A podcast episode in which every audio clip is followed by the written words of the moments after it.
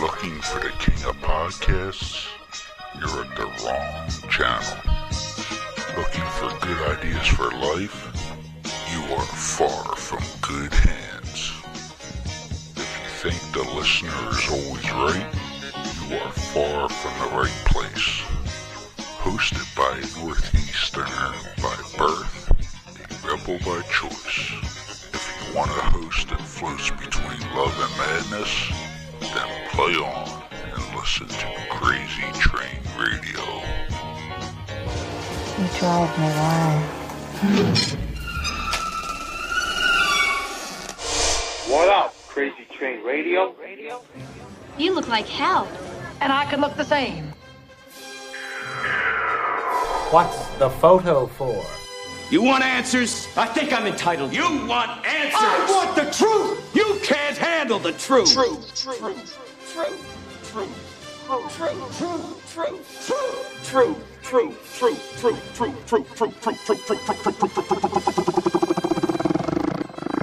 Mm, I love scotch. I love scotch. Scotchy, scotch, scotch. Here it goes down, down into my belly. Mm-mm-mm.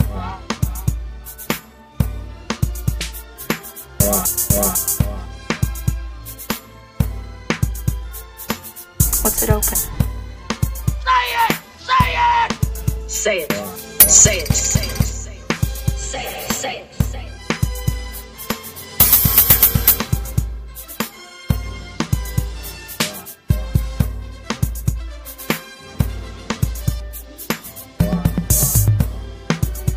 Say it! Don't mess with me, I'm one crazy moo-foo.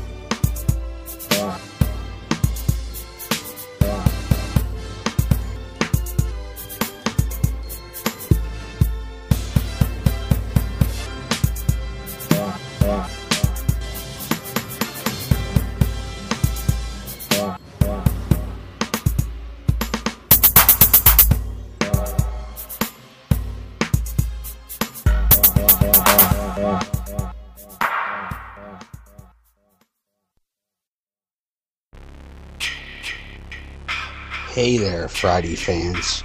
We know how much you enjoy the movies.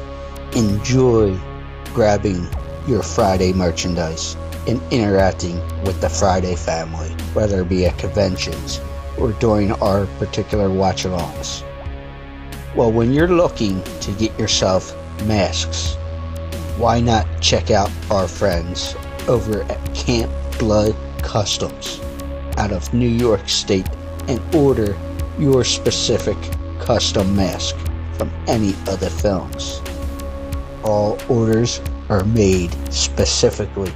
Your needs and wants are. Make sure you find Camp Blood Customs on Facebook, Instagram, and all over social media and order yours today.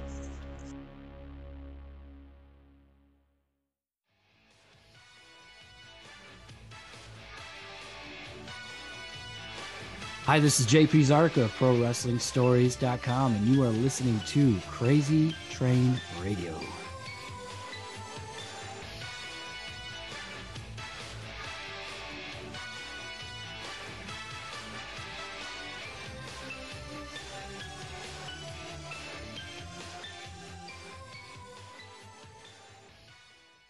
Hey folks, it's your least favorite host in the podcast world, the Croc, Jonathan Steele. And boy, do we have a good one for you today.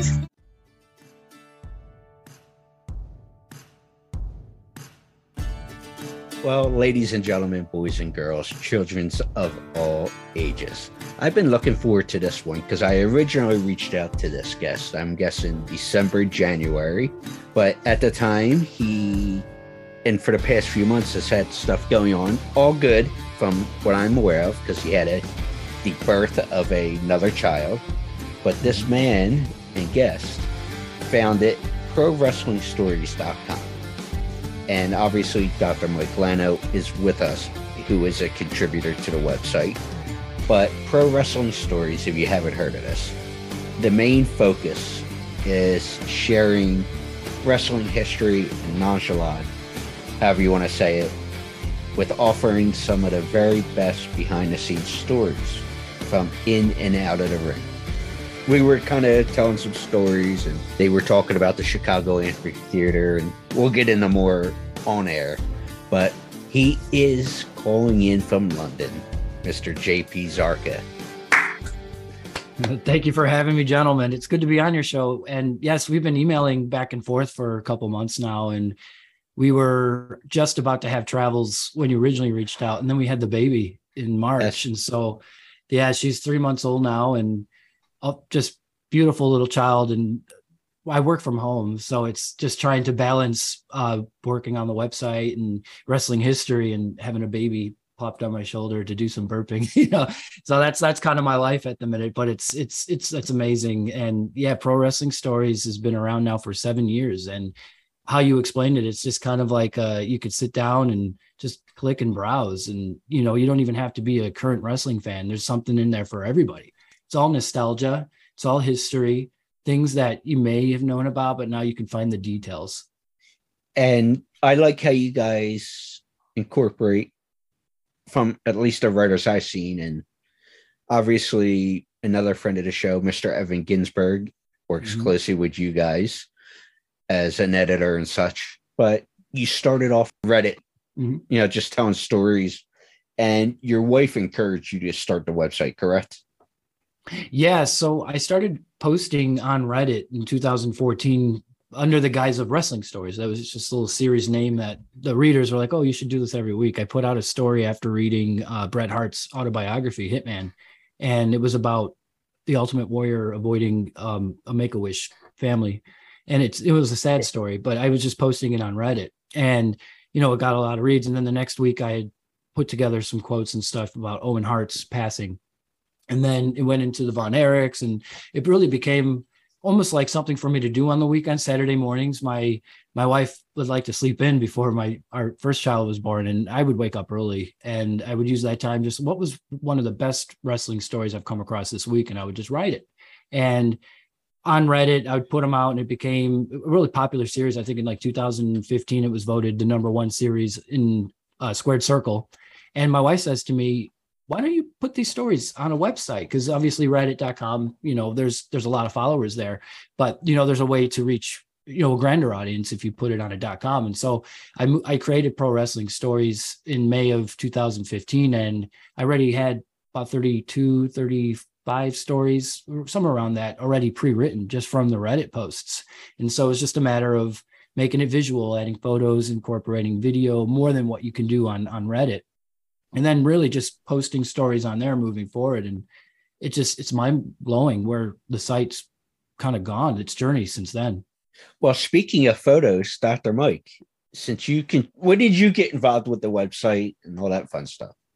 Um we had him on the other show um you know evan and i did legends radio on a real terrestrial station for maybe close to 20 years and evan booked uh JP on. Weren't you on the show? Is that how we met? On the uh, you weren't on the, you weren't on that episode. It was just Russell and uh, Evan. Okay, yeah, that's right. Because I haven't seen seen you or learned all of your story. And yeah. um, anyway, probably I don't know, like the last nine, ten months or something like that. Evan, I've known since the late seventies, and I'm, I go back a little bit before him, but you know, I he and I did so many projects together from his newsletter, Wrestling Then and Now. And then we were both, for newsletters, starting in the late 80s, Evan and I both contributed to, um, and now he's an MMA promoter and all of that, uh, Jeff Osborne's, um, it's called Cassette Wrestling News. And it was different than all, we used to have so many newsletter sheets from Georgiann Makropoulos's Chatterbox, which was very gentle. You know, any audience could look at it to the hardcore observer or arena or chair shots or what have you. And um, so this one, we would all send in on an audio cassette or do a phoner and he would tape, Jeff would tape it. So it was actually a physical set cassette, you know, culling all of us together, writing these things or, you know, or it was oral uh, so we're all talking this, you know, reading our text, and, and maybe you have less of a hard time with me, JP, on that. right. Uh, but uh, so that was kind of like the most unique out there thing that I had ever seen. So it was a newsletter, but it was an audio newsletter. And this And was, it was 89. was it transcribed into audio or to text as well, or No. just uh just by No, it was, that was the format. Everybody, the people who paid to subscribe, all got the cassette, and I still have them all. Um, It's incredible. You guys were doing podcasts before, you know, was- 30 yeah, years before podcasts became popular. we didn't know That's- that because I was involved early on. Bob Ryder had me as one of his first writers at CompuServe, and then I was running wrestling boards on.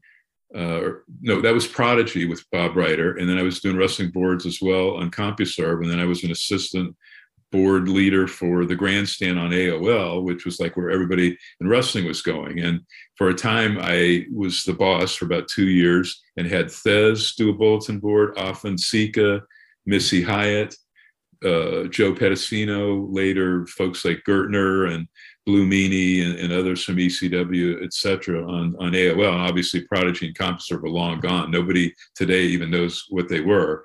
But that's I used to kinda- get the free CDs or the you, you would get the CD in the mail. For AOL, I remember the CDs. Yeah, yeah, I would get all three. I, in the still have mail. some of them as collector's items. I think they're worth a lot of money, even though we used to throw them in the trash. How funny! I, I've done the same thing as you. I've kept them. You're unique in that you came from one of the world's greatest wrestling cities, Chicago. So we're talking about the amphitheater, but there was so much more there. Like when I was working for Ron Skoler and did his program and was his event photographer and later took over from John Arezzi doing his PR. When we went into Chicago, we did two house shows and he flew me into Chicago a week in advance to do all the media, TV, radio, print. And then New York a week in advance of that show at the uh, theater venue for Madison Square Garden for the AAA shows that Ron was putting on starting in like 92. Uh, which led into basically so that was he he buy the shows the AAA shows from Antonio Pena. But when we went to Chicago I I begged him can you just buy a cheap trophy and honor Bob Luce in the middle of the ring? He was the guy who promoted Chicago or was the figurehead for Dick the Bruiser's WWA Yeah. jointly in promotion with Verne Gagne's AWA and he was a total character calling his own TV I don't know really what he did legit from a promotional thing, but he brought his son there and he's like the biggest character. So I set that up for Bob Luce, who I loved in Chicago. And then we went to New York. I did it with Pedro Morales. So I had Konnan with me and Santo Jr. and Octagon and Pedro Aguayo Sr. giving it to, to Pedro there. But Chicago, and then you move to England. And so now I want to ask if your, uh, at least your latest will be uh, have dual citizenship, or if you're ever planning on coming back to the U.S. or waiting to see uh, what goes on with us from ga- your gas prices have to be lower than ours now. Ours in No, you'd be surprised. You'd be well. I don't know what they are in California, but um, to answer your first question, our daughters are dual citizenship, but they're not British. They're German and American because my wife's German, I'm American, but we're living out here, so we we don't have, you know, we don't have British citizenship for them. But yeah, it's yeah, we're going to be moving back home next year. That's that's the Oh, plan. really? Yeah, I've been here for 14 years now, 15 years Wow. by the time we move. Yeah, I mean, I originally moved out here in 2008 for teaching. I was I was a teacher for many years, and I couldn't get a teaching job after I. So I'm I'm a bit younger. So talking about the amphitheater and all these things, this was all way before my time. Unfortunately, like I was when and so when the United Center opened was when SummerSlam 94. Yeah, that was the first United Center event, if I'm not mistaken.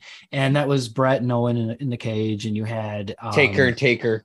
Taker, Taker, of course. And I was begging my mom to take me. I was 12, no, I was 11, you know, so that's showing my age. And so, yeah, that's where my journey was really kind of beginning. It was around then, obviously in the 80s with Hulk Hogan. But um, yeah, just to kind of let you know, by the way, the, the gas prices you mentioned, I think when you convert it to the dollar, it's about $7.50 per, per gallon. Oh, let me before I forget too. Luce was so I'd been to because I was friends with Paul Boesch and he had his own museum in his wrestling office, as did Sam Muchnick, another guy I was close to. I have all these photos in his office documenting everything he had uh, starting around 74.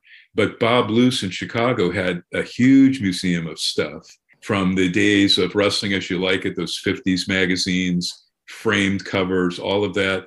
But every couple of months, he would do an induction into I don't know what kind of call, Hall of Fame he called it, the Chicago Hall of Fame. And one of the more infamous times, and I always tried to make those and take pictures of them.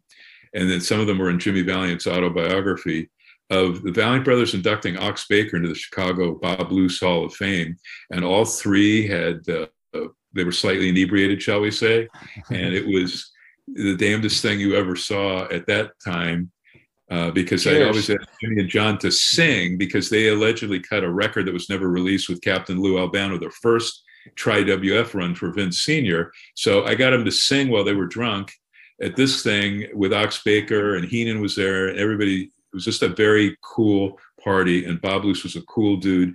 And he would let uh, the one area though where he had framed photos and stuff that was separate from his office museum, he would let fans, you know, they could pay a quarter and go in and you know, and look at what he called the freak show. And Bob Luce was a wonderful, only in wrestling character, like Ripper, uh, Baron, you know, Baron Leone and Ripper Antone uh, Leone, and so many other characters that you would never get today, or even a Fred Blassie, the way he talked, Champagne, and all of the stuff. If you watch 50s and early 60s Blassie, you know what a character he was Mhm. before the later tamed down version we saw. So, but in England, and I shot there in 73, 74 and stayed with Jackie Pallo Sr. and Jr. There is so much history. Have you delved into some of the history in, uh, in the UK from one of the greatest heels of all time, Mick McManus, that few in the US know about, Lord Patrick Roach? I'm not just talking haystacks, giant haystacks, but I'm talking about the guys before. So much history in the UK. And pro wrestling was really born depending on who you talk to, the real experts in 1880s France, you know, at shows hmm. and carney shows. That's the earliest we can trace pro wrestling to next door or nearby France.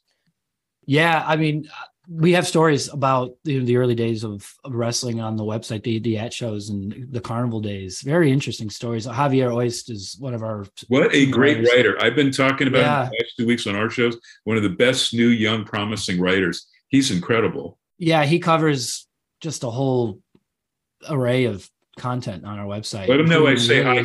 He apparently doesn't have an email. I wanted to say, hey, dude, I've been putting you over. He is. I'll make sure he knows. I'll, I'll send him a do. link and I'll tell him absolutely. But yeah, you, you've been talking about uh, Bob Luce. My aunt was a, she worked in radio in Chicago back in the late '60s, early '70s, and she would always ask. She was she's like, "You work in wrestling. What do you know about Bob Luce?" And I was like, "Not a whole lot, you know." But she always loved him as well because he would promote the shows, go into the radio stations and such. So yeah, I'll, I'll be bringing this up to her as well to hear what kind of story she has. And there needs to be a story on him on the site because he's he's just I'll write it. I'll write it because Do it. you'd go to the tapings and he'd have Perfect. like uh, Pepper Gomez and Bobby Heenan, who were best friends, but they'd cut this hellacious "I hate you" stuff. And if you've not watched how he would introduce segments, Bob Luce was just one wonderful nutty. You know, he'd say, "It's going to be bloody. It's going to be crazy, fans. Don't forget to get your tickets." And he, you know, where would you see a promoter like that who loved the business? I would compare him to Tony Khan, who's normal today, who loves his fans, loves the boys, loves everything about the business. It shows as compared to, you know, others who are just about money. And uh, Tony Khan is like Luce minus the craziness, you know, because Tony is totally sane, a business guy, very intelligent. Well, I'm curious to know. Dr. Mike mentioned about the history of the business over in the UK into the 1800s and stuff. Well, before that, weren't you the one drawing the pictures of Abe Lincoln uh, wrestling the bear? Yeah, did you see that? Uh, there's we have an article of Abe Lincoln giving the choke slam. Exactly. Fight Well, I figured because there wasn't cameras Yeah. at the time, Mike was drawing it out, and that's a sketch kind of deal. Yeah, yeah, yeah, yeah, that was that wasn't our photo. We had found that. Um, it, we sourced back to it in the article, but the uh, the story is that he used to wrestle and he was using elements of pro wrestling back in his in his youth as well. Yeah, so there's so many fascinating I things. thought he was mostly website. amateur, but he did some goofy Yeah. stuff. I guess so. Yeah, I'd have to go back and reread the article. We've we've got at the minute about 600 plus, just a bit over 600 articles. So it's you know you can almost look at our website as like just chapters in the pro wrestling history book. You know, you could dip into so many things, and you know if you watch wrestling, if you only started watching wrestling in the 90s, there's going to be just a boatload of topics there for you to cover or just to look at of your favorite wrestlers.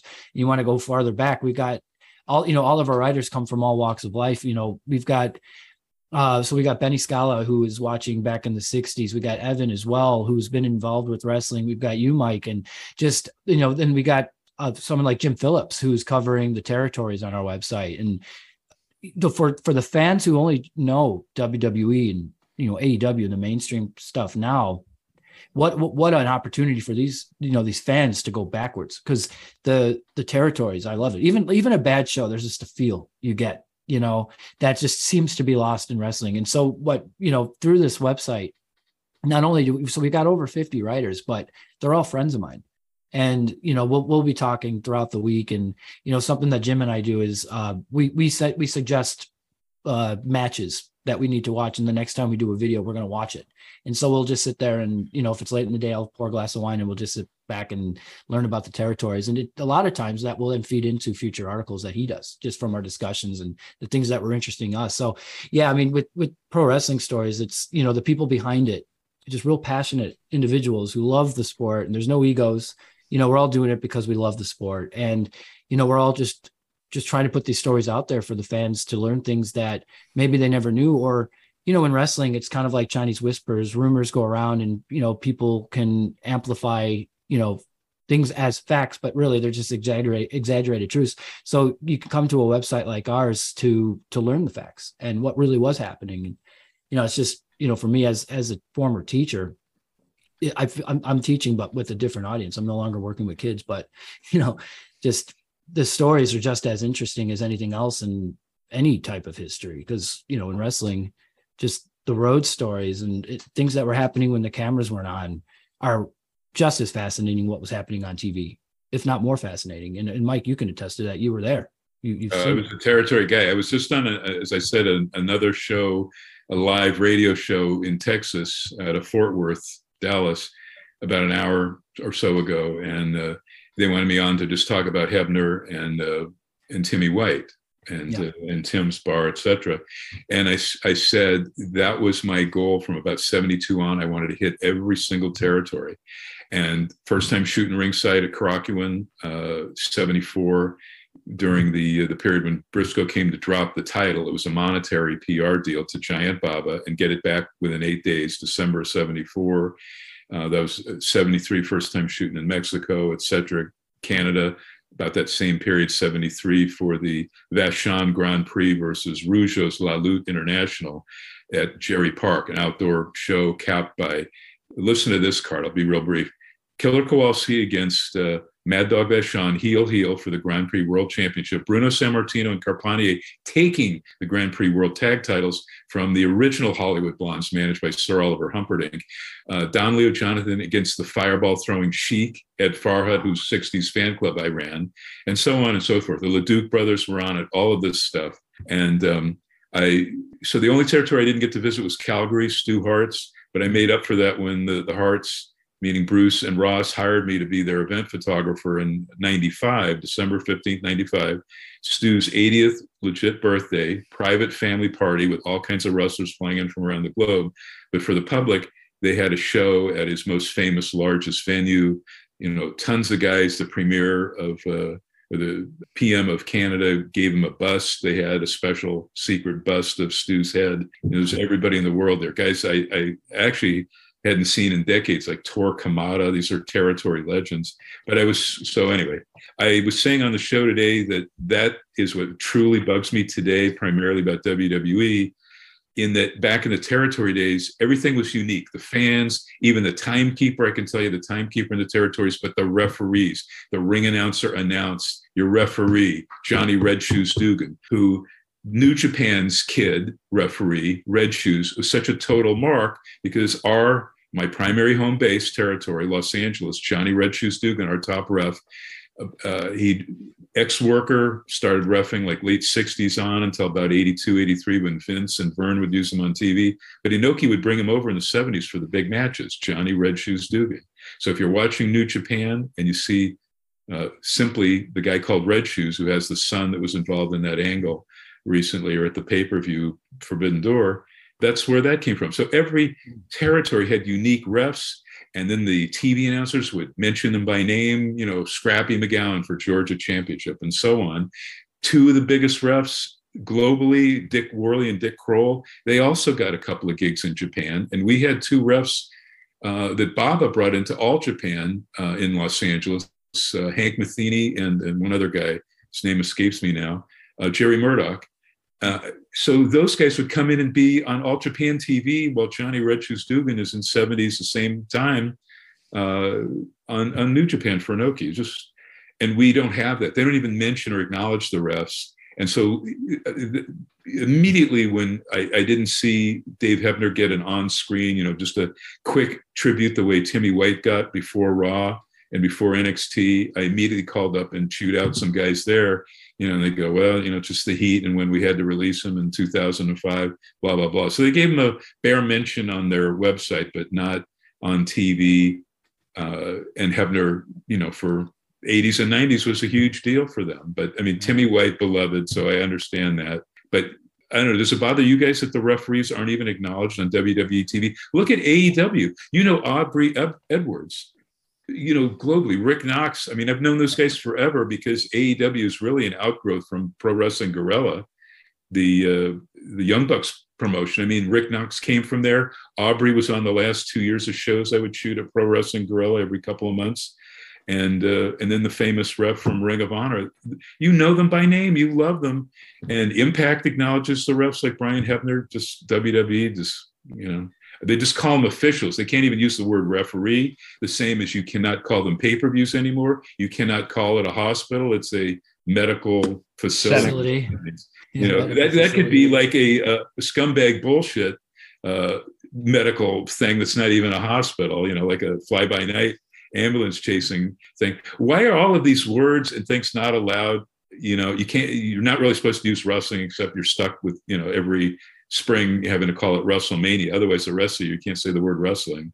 It's just it, it, it, so that's why I love the territories. I'm a dyed in the wool territory guy. Every single territory, whether it was Honolulu, Ed Francis, to the ones in Canada that were so wonderful, to several promotions in England, and then you had the territory wars. I mentioned Montreal. You had the one Bruiser versus Sheik in Detroit. Annie Gunkel taking on the whole NWA and Cowboy Bill Watson, in yeah. Atlanta. That's the territories, and they were incredible. They were fantastic, and I was blessed. Uh, to shoot everywhere, including Australia too. A lot of people I hear back home anyway in America, they do things like they're baseball fans. They want to they they make it their goal to go to every baseball stadium. It's just one of those things. You made it your goal to see all the wrestling territories in the 70s and what a time to be alive. What a time to be young. What a time to be able to do that. That's incredible that you had that experience to go from and not only go as a fan, but be involved from. Oh, it was scary because I hitchhiked from Jersey. I, I, was another Chicago guy. I think I better write about succinctly for Pro Wrestling Stories. Eddie Einhorn, who co-owned the Chicago White Sox, owning the IWA in '75. It took on the entire Muchnick NWA, and then specifically Vince McMahon Sr. And, and, and again, this guy came back 10 years later, fronting, he was the money mark for Pro Wrestling USA, combining the NWA and AWA, trying to take on Vince Sr., or excuse me, Vince Jr., going national. But I leave from Jersey after the second IWA Roosevelt Stadium show, Mascaras defending that world title against Ernie Ladd, and then hitchhiked, and I had to make Dallas, Oklahoma, St. Louis. Uh, and that's when I got to um, St. Louis, and then Moolah with Vicky Williams and a, a, lady wrestler lived near me, Sandy Parker, near you know, in me when I was living in LA, gave me a lift to some other territories, but it was dangerous too. You know, it's kind of scary uh, in the mid '70s hitchhiking across the U.S. You know, because sometimes the magazines you were lucky to get you know food money and and get paid. Period. God yeah. damn, pal. For five dollars a picture, whether it was on the cover or inside the magazine, five, and luckily now with one entity, it's been raised to fifteen in 2022. That, that's what you make, fifteen per photo in a magazine. Uh, yeah, I make up for it. Like I don't think I told you, but I've been going crazy pulling all nighters. That's why some of my stories I didn't self edit, so I apologize. Don't I've been worry. for A and E and they're doing 46 total documentaries. You know, they're doing like eight to 10 at a time, and then a couple of weeks go by to refresh, and then more. But WWE's is their rationale. They told me they're only allowing one production company to do at most one to two. So I have to deal with 26, 27 entities now. Yeah. And it's like inventing the wheel or reinventing the wheel with each of these. So I've been pulling so many all nighters on documentaries for Jake, Ray Jr., which airs in this current clot, Taker, uh, Jesse Ventura's upcoming, Dusty Rhodes. I have a zillion shots in that one. And then I still work for all the magazines. We have a two in England. Listen to this one. I haven't even told Jonathan. The one that just started, they're not really related to Fightful, the website, and John Ross, whatever his name is, Sapp, the great journalist. Um, but Fightful magazine that produces in Ontario, they did seven issues like every two to three months, and they're taking a hiatus. So I don't know if that means they're done. And then we still have Box y Lucha in Mexico, Shukan Pro Baseball in Japan, and Pro Wrestling Illustrated in the US. That's like it. The one I was doing with Bill Apter in Italy folded. Um, so, but you're you're a busy man, and you've captured decades of content. And you were it, we were emailing not long ago about how you just have a storage unit of stuff that needs to just be sifted through, and that to me like three separate ones in LA and one 440 oh. miles north where we used to live in Northern California that had a lot of my Ray Jr. and santo Senior stuff that I needed to get, but I just with COVID, I just don't feel like driving up there to get that stuff, and I couldn't get it in time to the A and E folks that particular production unit. And every time you're doing a different episode, there's a different producer involved, and you got different people. And I've worked with um, Reelz on the right. was it the auto- the autopsy show to help them out with a few of the episodes, and I was on air for the Randy one which was unique. it was scary. I've never put my face on TV before, but um, yeah, when you do these episodes, you've got different people you're dealing with, so you're almost like you got a different contact for everything. So I can I can feel it, but it's fun too. I mean, everything you've captured, it's all about, I guess, being able to find where it is. So, the one thing that's very cool, I'm glad I took. And Pat Patterson only allowed me, and I worked with him in the Shire office. So I only said just one, no flash. I took of Hebner, Dave Hebner, handing out the cuts, the draws with a whole line of wrestlers in front at the table backstage. So they're all there to get, you know, some portion of their money based on their salary to pay for expenses. And no one had ever captured some of that backstage stuff. Napolitano, they're too gentle and they don't push the, you know, they're just more polite and they do it, you know, nonstop. And somehow I just got mega balls like the uh, uh, Shotzi Blackheart balls she described on that Twitter account that she took off in the last good day. If you heard about good that, for her. Good for her. Yeah, good for her. Right, yeah. exactly. But uh, that took some balls because Undertaker, Mick Foley, Triple H, Chyna, X Pac, Billy Gunn, they're all in line. Jesse James Armstrong, they're all in line to get their money. And I snapped this shot. And then Pat going over matches with Sable and Jazz and uh, Mark Henry and Dwayne Johnson, you know, still with the goofy hair and the big sideburns. Uh, so I'm glad I got that WWE stuff because they won't let you do that stuff now. Although I kind of did get away with it at the 2015 Hall of Fame with Medusa posing her with everybody, including Fumi Saito, who's my, he's not there anymore, the Weekly Pro head editor at the time, who he really helped her out, Debbie uh, Miceli. I'll shut up now. Yeah. Shut up. Let you do your thing because you're our guest. Yeah. Well, I'm enjoying the stories though, because yeah, you've, exactly. exper- you've physically experienced, whereas I've researched and written about. You know, so it's it's I like to hear the stories from those who are on the ground. It's it's fascinating. Well, I was gonna ask before I ask my next question because JP mentioned something interesting there, and I can spout it off two different ways. But what is the drink of choice do you have? Oh, at the minute. Yeah. I'm just drinking red wine. Uh, it's okay. the only one we have left in the house. okay, yeah. Because as soon as I saw that, I went and grabbed the beer. Which, oh, nice. Yeah, I went Real and grabbed the beer, and this is two for two in the past several days that Dr. Mike has seen me drinking. Because Michelob Ultra. Yeah, because I'll let the audience know. Are we doing video or is it all audio? Audio. So if you want to yeah, go Michelob ahead, Michelob Ultra, you got there. okay. So you know, a couple of I haven't us had that in a while. Yeah. We did a uh, Jonathan has these great uh, watch alongs for pay per views, so we had a lot of fun. So uh, a couple of us were just watching it, and he saw me as soon as Mike came in, sees me drinking Irish whiskey. So I wanted to bring this up because the joke will be when I get out to California at the end of July that if I catch up with Mike in person, he's going to drive me right to Freddie Ford.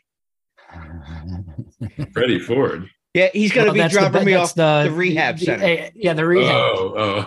What what is your what is your Irish whiskey of choice? Tullamore Dew. Okay, I like Connemara. A bit of Okay. peat, a bit of smoke.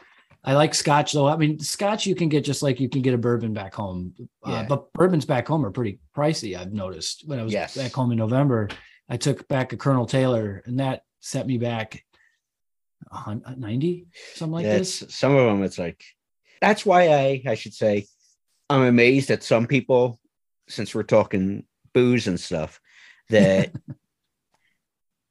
folks will buy bottles like your higher label stuff and not open it. It's Mm. just a collector's item. I'm not that you. type. Screw you, I'm drinking it. That- that's like buying a wrestling book for a collection, but never cracking it open to read it. well, that's why I was No, Enjoy it. another can't do that.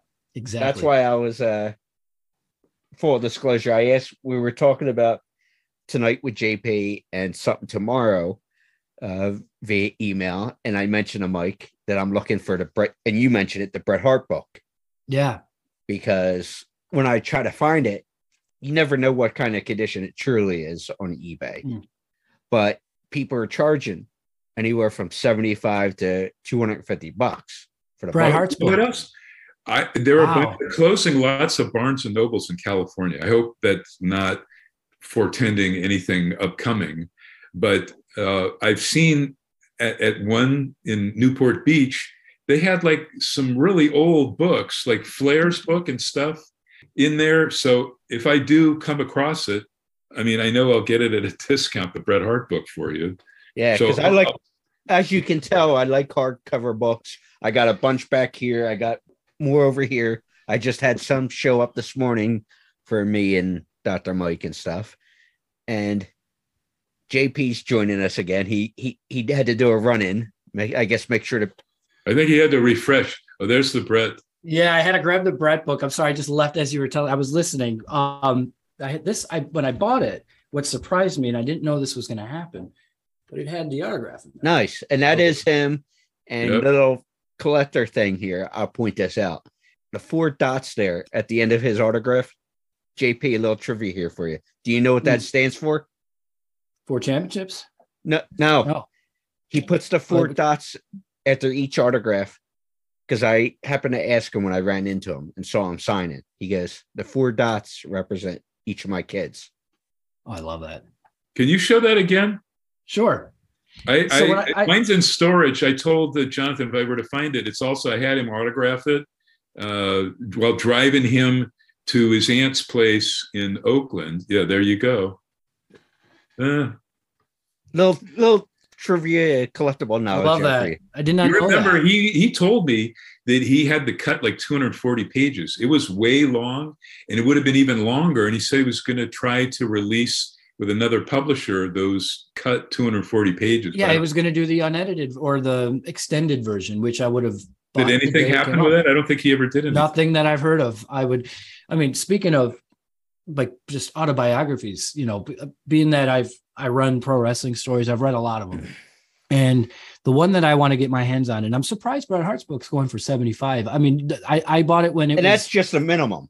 And I'm looking for the yeah, yeah. the pink the pink deal. The I think he had been in the UK, signed like he had done this deal with this website where he signed a certain amount of books, and only some people would get the autograph, some people wouldn't. That was Yeah. like that was the chance, and I didn't even realize he was doing this. And I was like, oh my gosh, it still smells of pen.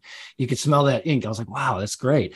Yeah. But um, Gary Hart's book's the one I want to get. Yeah, That's- yeah, that's the one. I have a PDF of it.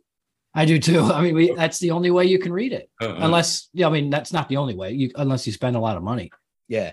But the other thing I wanted to bring up, and you mentioned doing the autopsy show on Reelz. Yeah. And the one I saw, you were on screen for Macho Man's, right? I Correct. remember. And so, like I said, it's twofold there. And that's a probably the most accurate episode as far as when you talk about machos passing and such. And I remember that date specifically for a few reasons. One, it's my sister's birthday. Hmm. And then there's another reason I don't want to disclose publicly, personally, that, and let's just say for health reasons, I ended up in the hospital. And soon as I get into my room, of course, what's on the news, you know, CNN and you know, Fox, all of them are like Macho Man. I'm like, holy shit. Like, you know, it was like, oh, yeah. So that date is always burned into my brain. But the second part of that I wanted to bring up is you hosted or co-hosted with Lanny Poffo, the Genius Cast for Yeah. what was it like 26, 27 episodes? 20 episodes. Okay. 20 even, 20 even. Yeah, we um I met him through Evan Ginsberg. And I was I so I I was out there in July of 2018 to New York and they had 350 day, 350 days documentary just come out and they were doing the the big event of the the screening and I was on my last days of teaching. I was just about to leave teaching and fully focus on pro wrestling stories. Like I was like, I see something here. I feel like I can grow this thing. And I talked to my my head teacher. They're called head teachers. They're the principals at my school. And I said, I'm gonna. I got this opportunity to go to New York, and school doesn't end till the third week of July out here in the UK. So it was still school term, but she's like, you know, this is like you only live once. She said that to me. She's like, go to New York, go to that screening. I don't care if you take off a few days. So I went out there and I I, I met Lanny Poffo. You know, we went to a cafe with Evan, walked around, you know, the city nearby where where Evan lives. Greg Valentine just sitting on Evan's couch. You know, he's sitting there in his boxers, just having a chat, drinking. Uh, you know, Evan's wife's bringing us tea and stuff, and I'm just like hanging out with these legends. You know what I mean? And you know, through that experience, just getting to know Lanny, we hit it off as friends. You know, just personality wise. Great dude. Yeah, he's just a really, really great guy. And we were just talking every couple months. Just we'd get on the phone just to chat, just to, you know, whatever. And one day I was just like, you know, every time I talk to you, I'm just thinking, I wish I was recording this because you're sharing such good information. And I mean, it's he's the genius. His voice, he should be narrating audiobooks. Mm-hmm. You know what I mean? Like his voice is made for podcasts. And he had said he had an experience, somebody asking him to do it in the past, and he didn't know, blah, blah, blah. And he's like, but with you, let's do it because I like you. You know, that is basically he's he's like, so long as I don't He's have a to do gut feeling kind of guy. yeah. but he was also like, so long as I don't have to do any of like the like the back end stuff of like editing and you know he'll he'll help with the socials and stuff but you know recording that's in i was like i'll make that happen you know because it's a learning curve when you're doing a podcast to Mhm. learn the actual editing side of things and you know you, you know how it is i'm preaching to the choir with you guys Yep. but um you know so when i said that we just started doing it and you know we got to about 18 19 weeks my life was about to get very busy and he was about to do some travels and you know we just got up to the mean gene episode and we just decided it was the 19th episode that we were going to just stop. Like we've done 20 really good episodes and maybe we pick it up later. If not you know so be it. You know i kind of look at it as you know those 20 episodes are they're they're you can always dip into them. You you don't ha- you didn't have to be listening to it when the show's run was happening because they're forever. The stories there are you know just like the articles on our site. You know you can always dip in and listen. And we talk we cover a lot more than just wrestling. We cover his brother of course um we would cover you know their life growing up but also the arts you know what the other things that you know of interest to you know to lanny's life and my life music you know. So there's a lot there for everybody.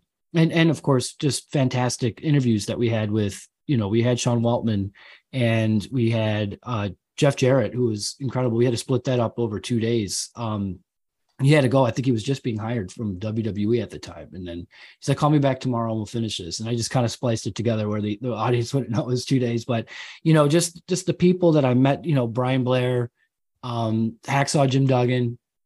Th- these are people who I was watching when I was little and that I've, I've really got nothing but respect for. And through Lanny, just brought in these experiences. And of course, um, through being on the show, Reelz, uh, ITV, which is the the channel, TV channel I hear in the UK, it's like the top three, like ABC, NBC back home.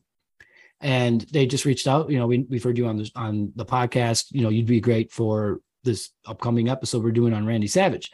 And so then I was behind the scenes helping them out with the research of it. And because and you had said that just that that episode, and as well as just the content of it, it reaches close to you. I think a lot of people with the Macho Man, he, his story hits close to home because he was he was a favorite. He he was above like many of our favorite stars just because of the way his just his just his pers- just his personality and he just drew you in and you you, you get goosebumps thinking about many of the moments he provided.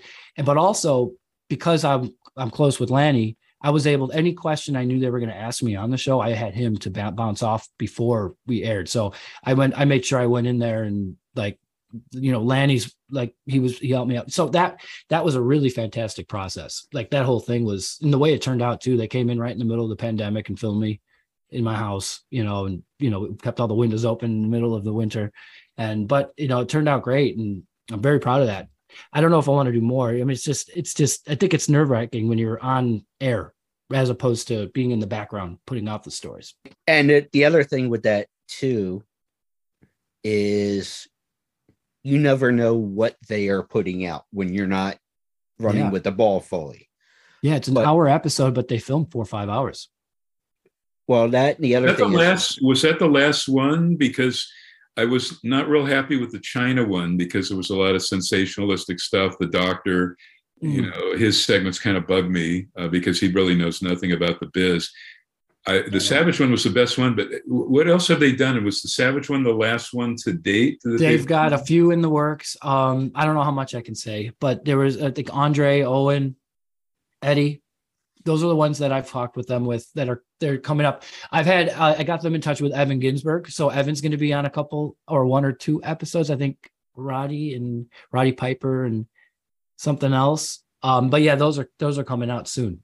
Yeah. But the next- reason I was saying Yeah. about the Randy in particular with Reelz Yeah. is obviously, and we've talked about this, that A and E did a documentary as well on Randy. not not, not and there's yeah and there's questions with some of the stuff in the A and E documentary on the second half of that. So yeah out of the two. Reelz did the better. Well, JP was blessed because he could go to Lanny and get the straight Yeah. stuff and be completely accurate. Yeah, I mean, but of course, you know, you do have to think. But he is his brother, so I'm gonna get I'm gonna get the viewpoint of his brother. I'm not gonna say a bad word about my brother. You know, my brother also passed away um, a while back, and so, but but but but you get that side of it too. But I don't feel it was in good taste for A A and E to put something out there like that to go in that angle when we're supposed. These are icons. The, the, the show's called Icons, right? A biography. Yeah, yeah, exactly. So it should be a celebration. Um, I, and I try to have it that way, even with the stories on our site. Yes, there's so many things that's it's hard to kind of put a positive light on. yeah. and I'm What's not trying to. Yeah. sit here. Exactly. Yeah. I'm not sitting here trying to pat myself on the back, but Yeah. Mike knows me well enough. And Mm-hmm. some of those stories in the A and E documentary on Randy, and we'll move on. It's like Yep. I think I'm pretty well read in the culture of the business, past and present, but it's like I don't remember hearing some of those stories Yeah. until that document. So I don't know how true some of it was.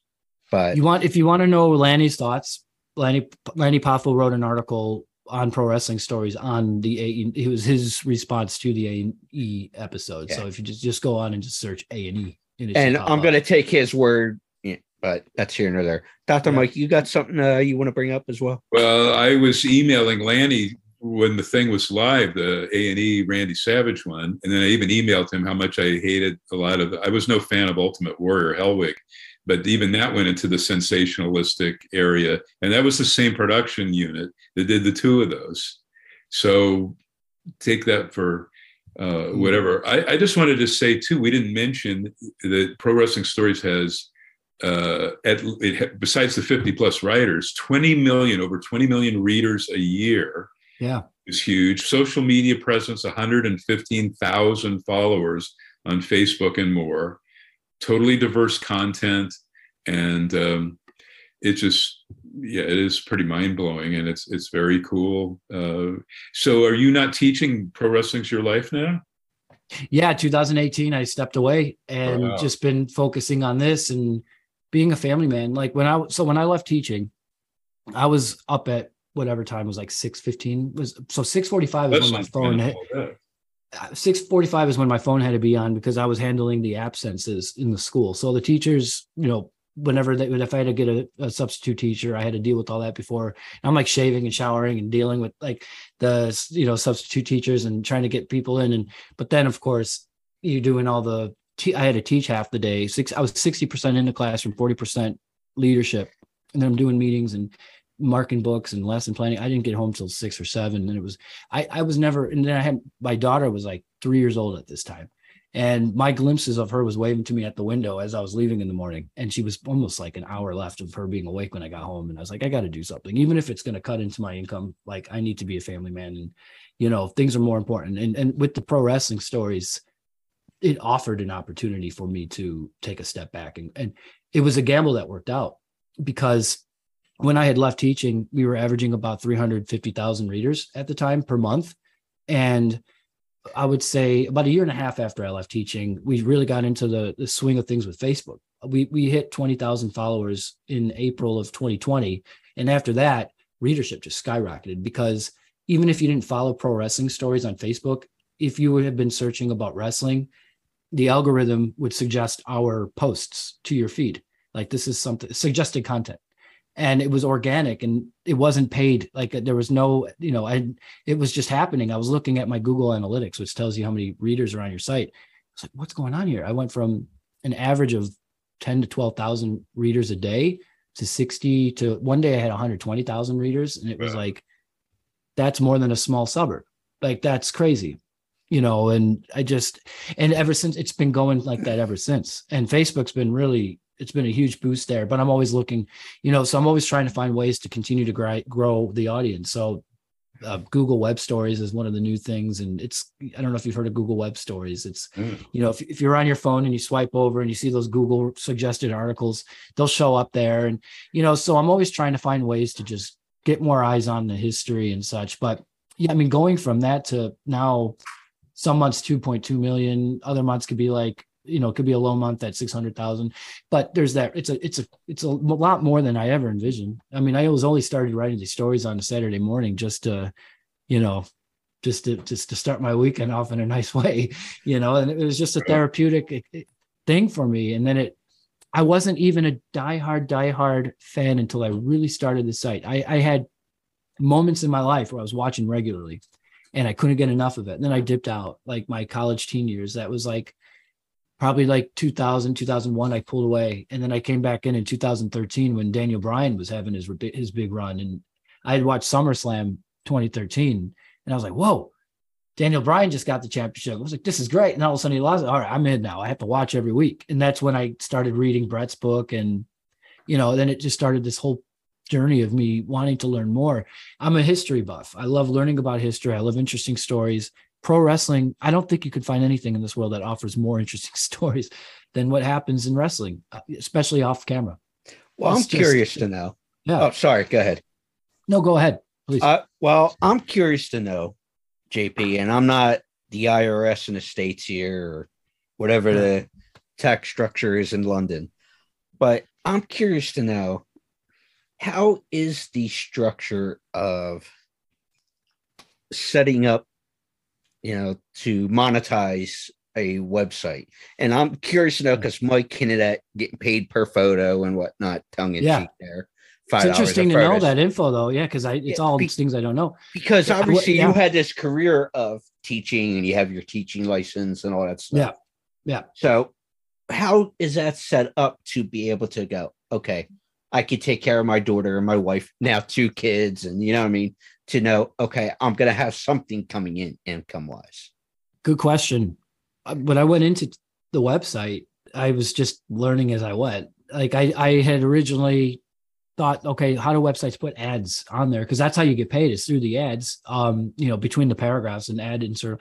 So when I started in 2015, it was originally with Google, it was at Google AdSense, and you know, I think one month I made enough to take my wife out, you know, a nice dinner, you know, and and I would buy myself or we'd buy us a nice bottle of wine. And it was just like if I can make 50 60 dollars a month with these stories that's more than i ever envisioned doing what i'm doing because they would almost do it for free. But then as as you get more readers there's other ad companies out there. So i'm with adthrive adthrive is one of the i would i would say the greatest ad company for for a blogger but you you need to have 100,000 page views to be with them so they're very selective of uh you know who they accept in but once you get there i mean google adsense is paying was paying pennies. And then once I went there, it was just like, okay, now I'm making a couple hundred a month with this. Okay, this is crazy. And then it's just trying to go from there. And so, you know, if it doesn't matter what you write about, if you if you put out a website and people are interested, you know, then the next step is finding that right, you know, the right ads to be on there. And you know, if you get enough readers, it could get to a point where you step away from your day-to-day job and, and focus and grow that. And that's been what we've done there. And you know, I'm always looking for ways to grow grow revenue streams like uh, affiliates. So we've recently connected with homage.com. They've got those retro sport tees and wrestling tees and uh, just nostalgic, you know, pop culture, you know, Teenage Mutant Ninja Turtles. I saw they had shirts on that and stuff. They got everything. So we've just connected with them. We got a promo code PWS, anything on their website, you know, I'll get a little kickback from that. And, you know, it's just trying to find little ways to do it. But I try not to be in the face of the readers. I don't want to have a Patreon where I'm asking for the readers to put in a certain amount of money each month to get because I don't want to bother people. I don't want money from our readers. I want them to come for the for for for, for the story and the histories. Yeah. But but the positive is I'm getting paid because those ads are showing up in between. So, you know, there's like this I'm trying to find this balance of you know, you go to some websites and you know, sometimes the ads will take over. And i've you know some i try to make it where at least on my site that the content the ads are not overtaking but it's really you know what i mean? It's trying it's to balance, balance. yeah and so those are all things that you learn as you're getting into blogging. You know everything's just been a learning curve for me. Yeah i'm in that same boat. It's like there's stuff want to do and product but there's production costs so it's yeah yeah, yeah. you know different I mean, things and, and USA website, Today, yeah, New York Times, they give you a couple of paragraphs and they say, well, you can pay to read the rest of. Yeah, exactly. Well, since we're going for cheap plugs and I'm waiting for the restructure to happen, but they are still available, we have our dugout mugs. Yeah. Yeah. And Mike, I got to get you one. But yeah, hold it up on air. Yeah, it's dugoutmugs.com slash CTR. Yeah, there. This is doing the old Stone Cold in the uh, bedpan. no, but uh, yeah. So there's my cheap plug for the episode. Uh, Mike, do you have something else you want to bring up? I wanted to ask uh, what he what what things he was teaching because George Napolitano, his real job was like an elementary school math teacher. So what were you teaching, JP? Elementary school. Yeah, I, I was an I was teaching thing, the whole yeah, all of it all the whole subjects, all of it. I was teaching, uh, well, out here, I was teaching year four, year five, year six, year seven, which is the equivalent of fourth grade to sixth, uh, no, third grade to sixth grade in America. And they typically would put me up in the highest year group, which is what they do in elementary schools. And they would put me with the toughest class each year. And, you know, I, I love those kids. I love the kids that were difficult, you know, because you, you just have to be patient. That's the only rule with, I think, anybody you can have a difficult person, but so long as you listen to what they have to say and you're kind and you know you, you know what I mean, like you can turn any class around. Sure. I mean, once you find out you know yeah. something about pro wrestling, you're going to be yeah. in with X amount of them. Have you attended any shows, indie shows in the UK? Because progress, quite, yeah, pr- yeah. Pro, oh, wow. Pro- really? Back in, so this was before NX, uh, WWE UK NXT. Um, we would go to the shows over at uh, was it the the Electric Ballroom in Camden. Camden's brilliant in London. Have you been to Camden before? Oh, it's it, no, not when I was there, but that was the early seventies. I've already okay. been to Camden, New Jersey, but that's a whole nother. it's a different. Yeah, they got a venue there, don't they? Like, uh, so. Back do. in the day, Buddy Rogers, but it's not a okay. place I would hold shows nowadays. Okay, yeah. So we, I would go there. It would just out there. The the bar would be literally two feet behind me upstairs and you know you'd be just upstairs in the ring was they had this view like this little window where you just put your arm right here got my little beer right here and i'm looking down and i'm watching will Ospreay, noam dar you know just the very best of those who've come through wwe and nxt and then after the shows we'd be going to the world's end pub which is across the street. Adam cole uh gosh how many people came through would just be there drinking? And you know Jimmy Havoc, who we talked about a little bit before air, you know, just what he's been up to since he's left wrestling. I mean, he'd be there. And he's the one person I had a negative experience with meeting a wrestler. The only one.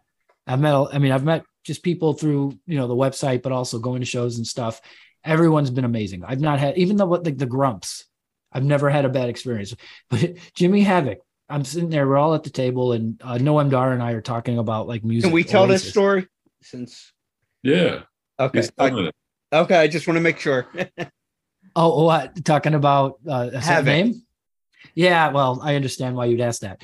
Um, we we were just I was talking with Noam Dar about Oasis, which is a band I'm into, and he's huge Yeah. into. It was his entrance music was Morning Glory, which is from Oasis, and The Brothers Gallagher.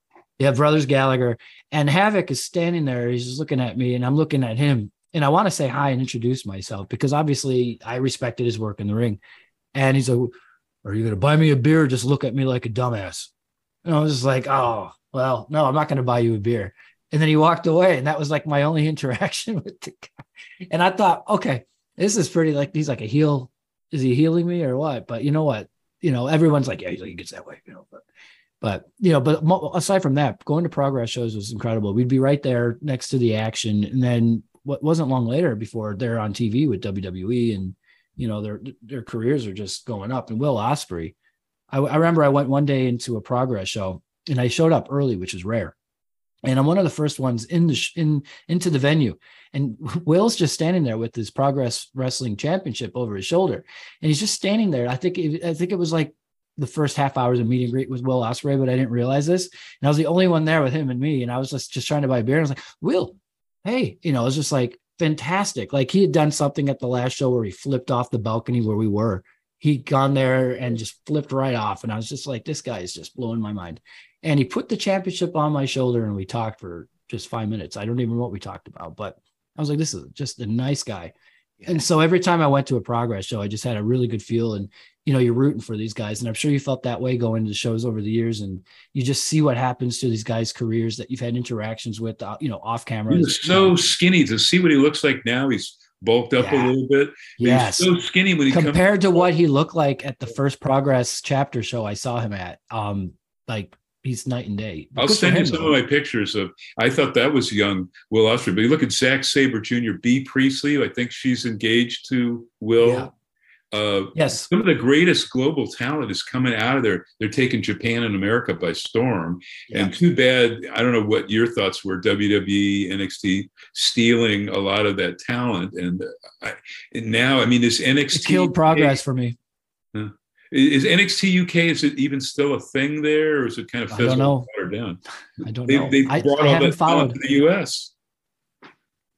Yeah, it's one of those things. Once it moved to WWE and uh, was it NXT UK? I, I watched a couple episodes, but you know, I, I, I didn't really keep up. You know, and I haven't been to a progress show or any wrestling show. Rev Revolution Pro is another one. I saw Ospreay versus Vader. I saw Kurt Angle versus um, gosh, who was Kurt Angle going against? But you know, just you know, there's a lot of good wrestling out here. So it's it would be silly not to take advantage. You know, wherever you live, just look out for it. It kills me the Doudrop thing. They won't let her use her real name or let her do what she's fully capable of. She is such a great big girl talent, and they got rid of Nia Jax. The, why? Why do you I still? don't know about talent with that one. well, I'm not talking about that, but uh, Yeah, yeah, yeah. can't think of her name now. But Doudrop is is really talented if you let her go. Yeah. Yeah. But I was going to say because yeah, you mentioned about the uh, viewpoint you had of the progress shows, Mike. Yeah. You mentioned uh, Meanie earlier, ECW legend and whatnot. You'll have to ask him about when he was running 3PW over at the Electric Factory. It was the same type of view, and see if he has any images of that. I think you'd appreciate it. It'd be you had the lower level bar, yeah, ringside seats. Then you had the upper. It's a concert hall, so you had Okay. another level with bar, a bar, and yeah, it was kind of That's exactly what the Electric Ballroom is. It's a concert venue, but they do wrestling as well, and Yeah, it was a the cool whole setup. experience was amazing. It was. They I have a know. lot of those UK venues like uh, Royal Albert Hall. Uh, you can be like way, way up and, and looking down. So it's a, a different, unique architecture in the UK. Yeah, they've done good shows there. Wasn't that when Men, uh, Men on a Mission won their tag team championships at the uh, Royal Albert Hall? I had friends that were there.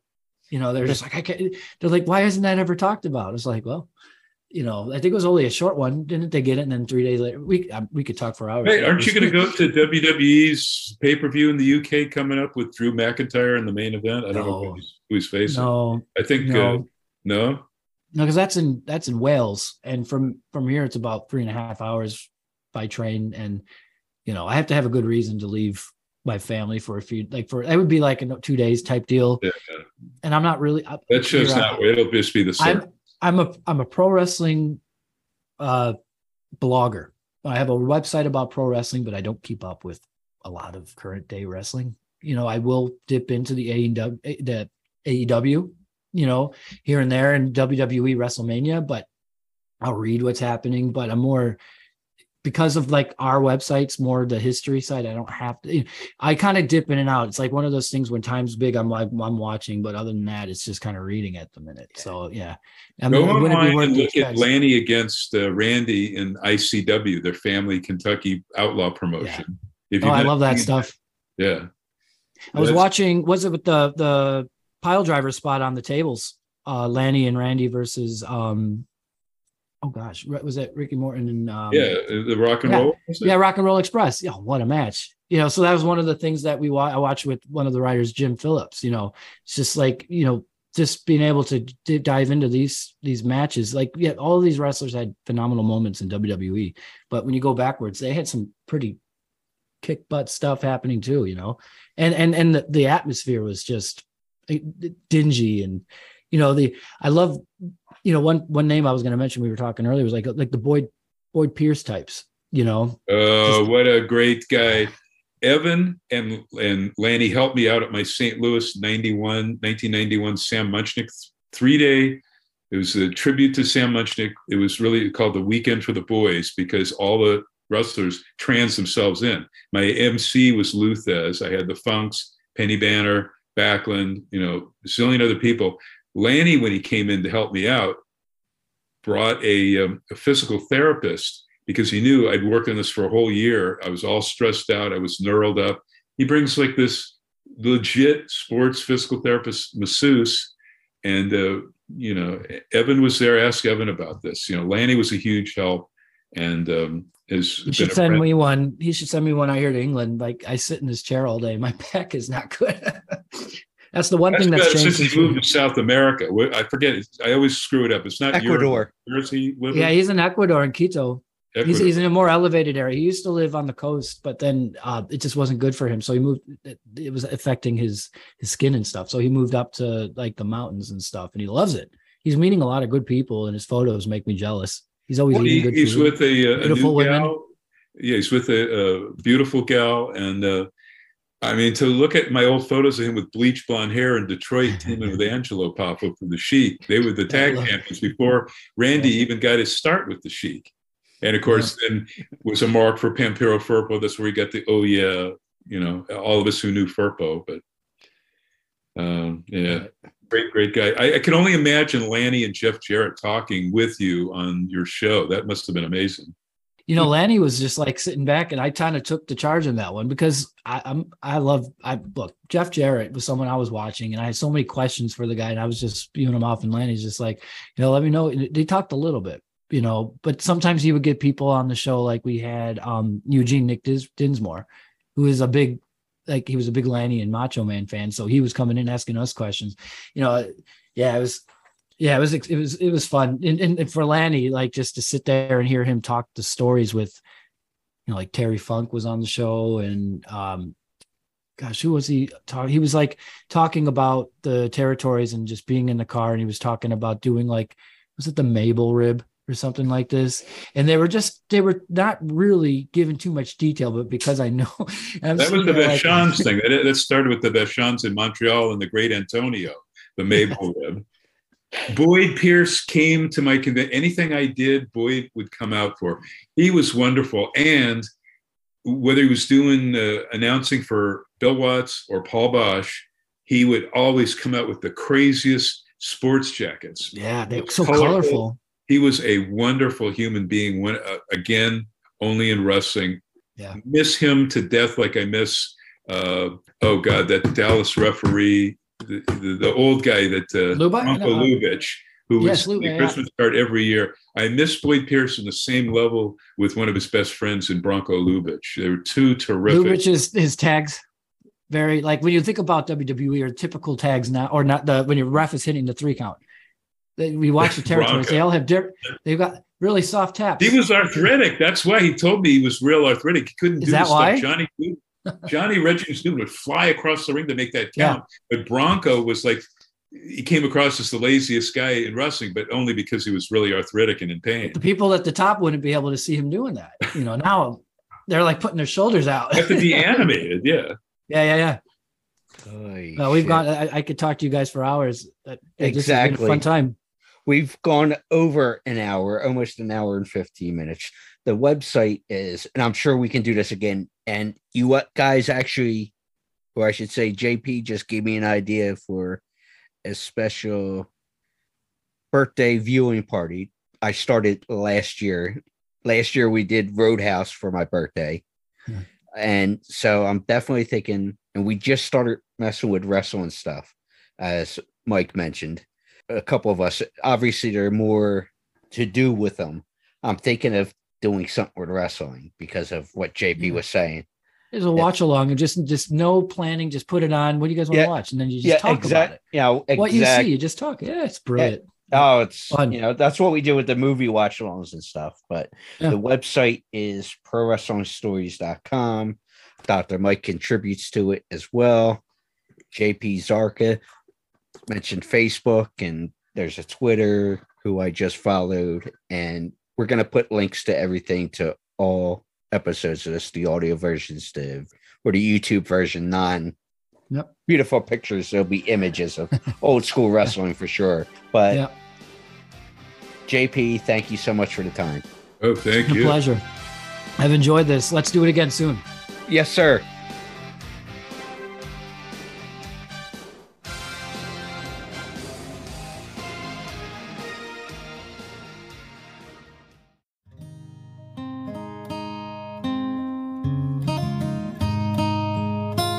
Annoyingly even keel? E-methamine could be right for you.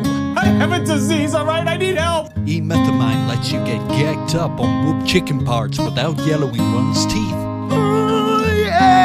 Contact your doctor today if you experience the following. Oh my god! Increases in blood flow, boost in testosterone, ending of erectile dysfunction. You're naughty. This medicine is made for extreme cases of being even keel or having extreme depression. Oh, come on! Side effects include fits of rage, acne, bleeding in folks around you, whooping cough, hallucinations, comas, trouble swallowing, decrease in semen, increasing amounts of selling yourself, amnesia, night terrors, higher mortgage rates, and increased sensations in not having suicidal urges. Oh my.